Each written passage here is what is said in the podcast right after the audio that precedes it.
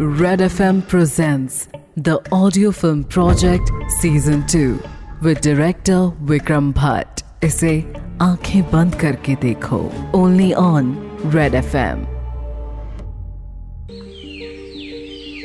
ये सुबह कबीर और मीरा के लिए कुछ नया लेकर आ रही थी। मगर इसी बीच कबीर के मन में रणवीर को लेकर थोड़ी परेशानी थी। आखिर क्यों उसने आठ करोड़ की प्रॉपर्टी सिर्फ़ छह करोड़ में बेचने का ऑफ़र सामने रख दिया था? इस परेशानी का हल एक ही आदमी कर सकता था और वो था कबीर का दोस्त और लीगल कंसल्टेंट सूरज वर्मा। इस वक्त कबीर सूरज के सामने उसके ऑफ़िस में बैठा हुआ था। कबीर के चेहरे पर उस परेशानी को देखते हुए सूरज ने पूछा, अरे क्या हुआ यार?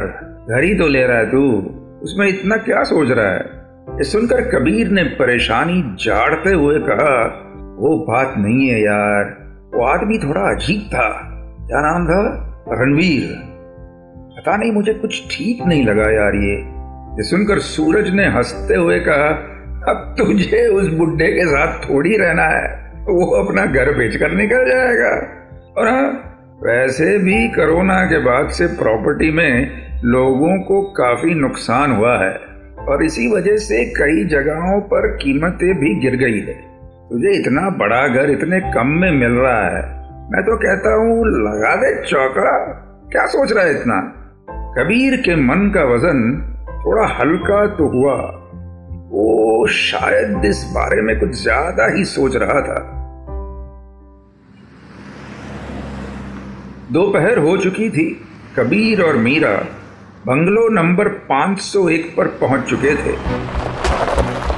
जहाँ रणवीर उनका इंतज़ार कर रहा था, उनके यहाँ आते ही रणवीर के चेहरे पर एक बड़ी सी मुस्कान आ गई। मीरा के गाड़ी से उतरते ही रणवीर ने कहा, वेलकम, मिस मीरा। मुझे पता था आप लोग मेरा ऑफ़र लिए बिना रह ही नहीं सकते। इस पर मीरा ने उत्तेजना के साथ कहा, अब घर ऐसा हो तो मना कोई कैसे कर भी सकता है? ये सुनकर कबीर उतना भी खुश नहीं था। उसे इस तरह देखकर रणवीर ने कहा, चलिए भैया, पेपर साइन कर लेते हैं और उसके बाद मैं आपको सारे कमरे और उनकी चाबियाँ दे देता हूँ ताकि आपको कोई परेशानी ना आए। इतना कहकर वो तीनों घर के अंदर जा पहुँचे। चाबियों का एक बड़ा सा गुच्छा लेकर रणवीर बड़े ही चाव से घर के दरवाजे को खोलकर और बंद कर कर कर बता रहा था। मीरा बड़ी ही ध्यान के साथ रणवीर की बातें सुन रही थी, मगर वहीं कबीर की नज़रें कहीं और ठहरी हुई थी। जिस चीज़ ने उसका ध्यान खींच रखा था, वो था कॉरिडोर के आखिरी छोर पर बना एक बंद दरवाज़ा। रणवीर ने सारे दरवाजों की चाबियाँ मीरा को थमाते हुए कहा, अब आप इस घर को उतना ही पहचानती है जितना मैं पहचानता हूँ। उसका इतना कहना हुआ ही था कि तभी कबीर ने धपाक से कहा, ये तो आप ठीक नहीं कह रहे हैं। वो कोने में जो दरवाज़ा है, उसकी चाबी तो आपने दी ही नहीं। ये सुनकर जो मुस्कान रणवीर के चेहरे पर टिकी थी, वो अचानक से हवा हो गई। वो थोड़ी देर तक उस दरवाजे को ऐसे देखता रहा जैसे वो खुद जानना चाहता हो कि वहाँ क्या है। कि तभी उसने हड़बड़ाते हुए कहा पुरानी जगह है, सर। और ये कमरा सालों से बंद है।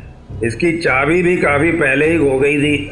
हालाँकि कुछ पुराना सामान अंदर पड़ा हुआ है, मगर मैंने कभी अंदर जाने की हिम्मत ही नहीं की।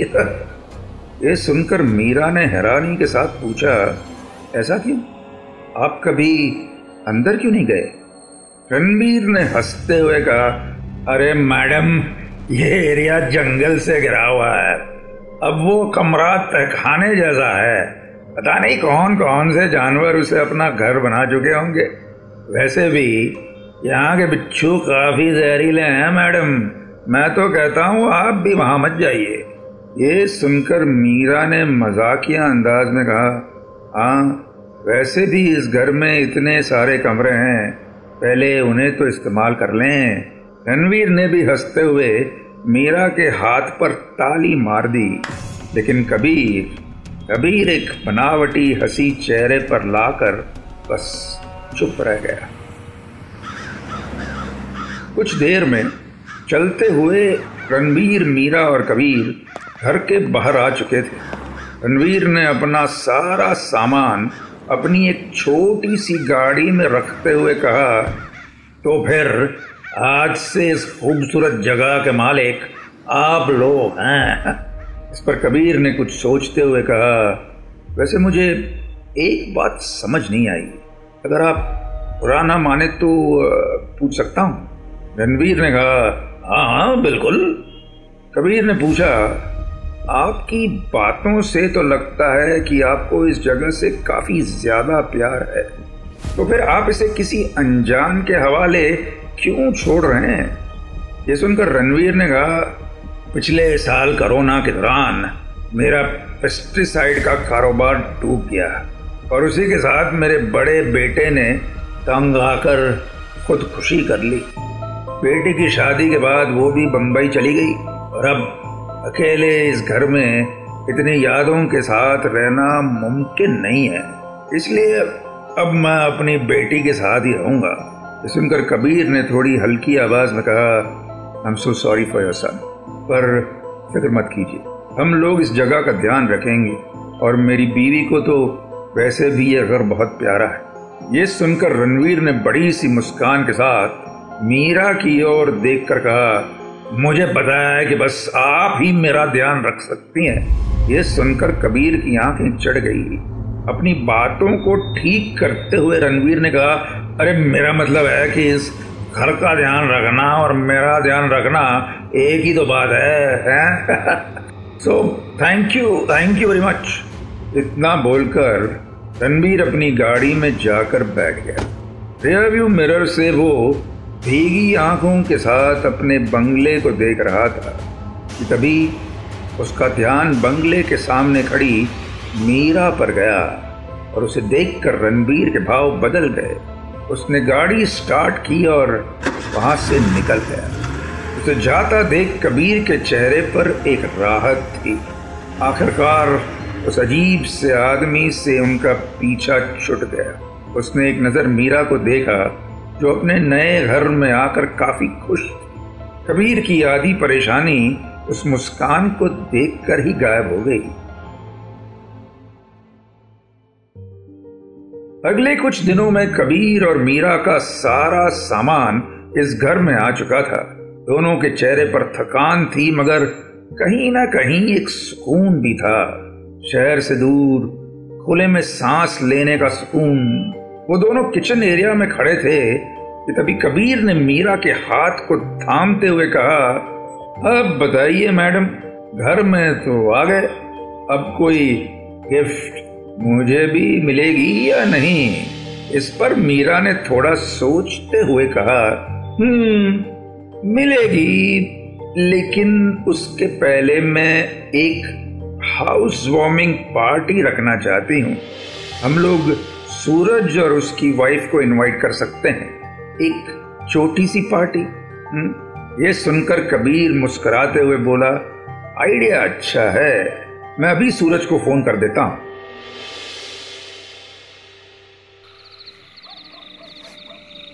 रात अपनी काली चादर बिछा चुकी थी कि तभी एक बड़ी सी गाड़ी आकर बंगले के सामने रुकी। इसके अंदर और कोई नहीं, बल्कि कबीर का दोस्त सूरज और उसकी पत्नी पूजा थी। गाड़ी से बाहर आने के पहले ही पूजा की नज़र डैशबोर्ड पर रखी एक फ़ाइल पर पड़ी। जैसे ही उसने वो फ़ाइल उठाई, सूरज ने उसे छीनते हुए कहा, अरे, इस फ़ाइल को मत छुओ यार। कल बहुत ज़रूरी मीटिंग है मेरी। ये सुनकर पूजा ने खींचते हुए कहा, हम पार्टी में आए हैं यार। यहाँ भी अपने ऑफ़िस का काम उठाकर लाने की क्या ज़रूरत थी तुम्हें? इस पर सूरज ने उसे मनाते हुए कहा, अरे यार, तुम भी कोई मौका नहीं छोड़ती मेरे काम को लेकर कुछ बोलने का। चलो, अब अपना मुँह ठीक करो। अंदर कबीर और मीरा हमारा इंतज़ार कर रहे हैं। इतना बोलकर सूरज और पूजा घर के अंदर जा पहुँचे।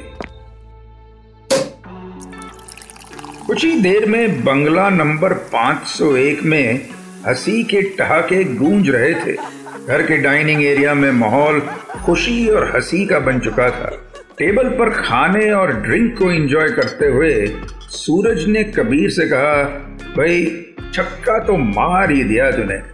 साले, इतने सही बजट में क्या हवेली अटका डाली भाई? इस पर कबीर ने हँसते हुए कहा, इसमें मेरा कोई दोष नहीं है भाई। ये तो मेरी बीवी का, वो क्या कहते हैं मैनिफेस्टेशन पावर है, जिसने उस सन की ओनर का हृदय परिवर्तन कर डाला। मुझे तो सच में शक था कि कहीं इसे जादू टोना तो नहीं आता।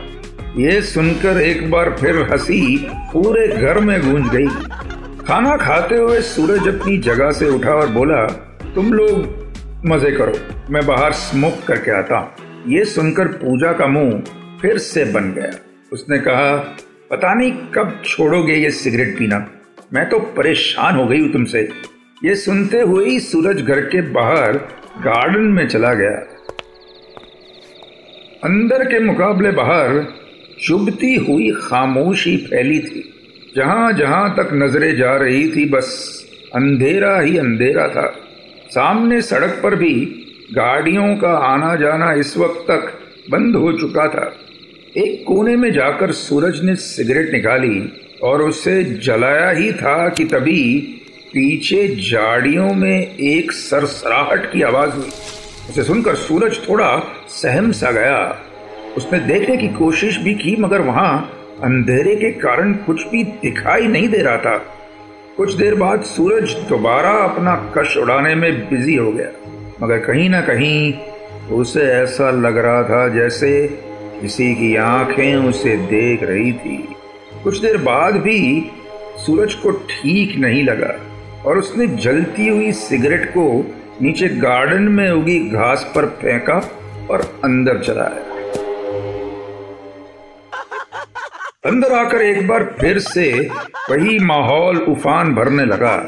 मीरा और कबीर काफ़ी खुश थे। हँसी की गूंज ने पहले ही दिन इस बंगले को एक घर बना दिया था। खैर, हर रात का अंत होता है। इस रात का भी हुआ। पार्टी खत्म होने के बाद सूरज और पूजा बाहर आ चुके थे। सूरज ने हल्की लड़खड़ाती आवाज़ में कहा, मीरा यार, तुम ये छोले भटूरे बनाना मेरी बीवी को भी सिखा दो यार प्लीज़ ये तो कई बार वो इंस्टेंट नूडल्स भी खराब बना देती है यार। ये सुनकर कबीर और मीरा बुरी तरह हंसती वहीं पूजा ने खींचते हुए कहा, तुम घर चलो। उसी इंस्टेंट नूडल में डुबा डुबा कर मारूँगी तुम्हें। ये सुनकर सूरज बस चुपचाप जाकर अपनी गाड़ी में बैठ गया। वो अंदर आया ही था कि उसकी आँखें फटी की फटी रह गई। वो इम्पोर्टेंट फ़ाइल जो कार के अंदर रखी हुई थी, वो आधी जलकर राख हो चुकी थी। सूरज ने कांपते हाथों से उसे उठाया और कहा, यार, गाड़ी लॉक थी। ये फ़ाइल ये फ़ाइल किसने जलाई? सूरज ने इतना बोला ही था कि तभी पूजा ने देखा, उस फ़ाइल पर सिगरेट का एक बट पड़ा हुआ था। उसे उठाकर पूजा को सब समझ आ गया। उस सिगरेट बट को सूरज के हाथ पर रखते हुए उसने कहा, एक दिन तुम सारा घर जला डालोगे। अब तुमने कार में भी सिगरेट पीनी शुरू कर दी ये सुनकर सूरज ने हैरानी भरी आवाज़ में कहा, मैंने तो सिगरेट बाहर पी थी कसम से, ये फ़ाइल कैसे चली मुझे नहीं पता? ये सुनकर पूजा ने खींचते हुए कहा, अब तुम्हें जो करना है वो करो। लेकिन आज के बाद ये सिगरेट तुम्हारे हाथों में दिखी तो मुझसे बुरा कोई नहीं होगा। अब चलिए घर, मुझे नींद आ रही है। ये सुनकर सूरज ने गाड़ी स्टार्ट की, मगर अब भी उसके चेहरे पे एक ना समझी का भाव लहरा रहा था। आखिर कौन हो सकता है जो गाड़ी में घुसकर ये काम करेगा? सूरज ने गाड़ी को बंगले से बाहर निकाला। मगर इस बीच कोई था जो उसे देख रहा था। कोई ऐसा जो उसे पहले भी देख रहा था और अब भी।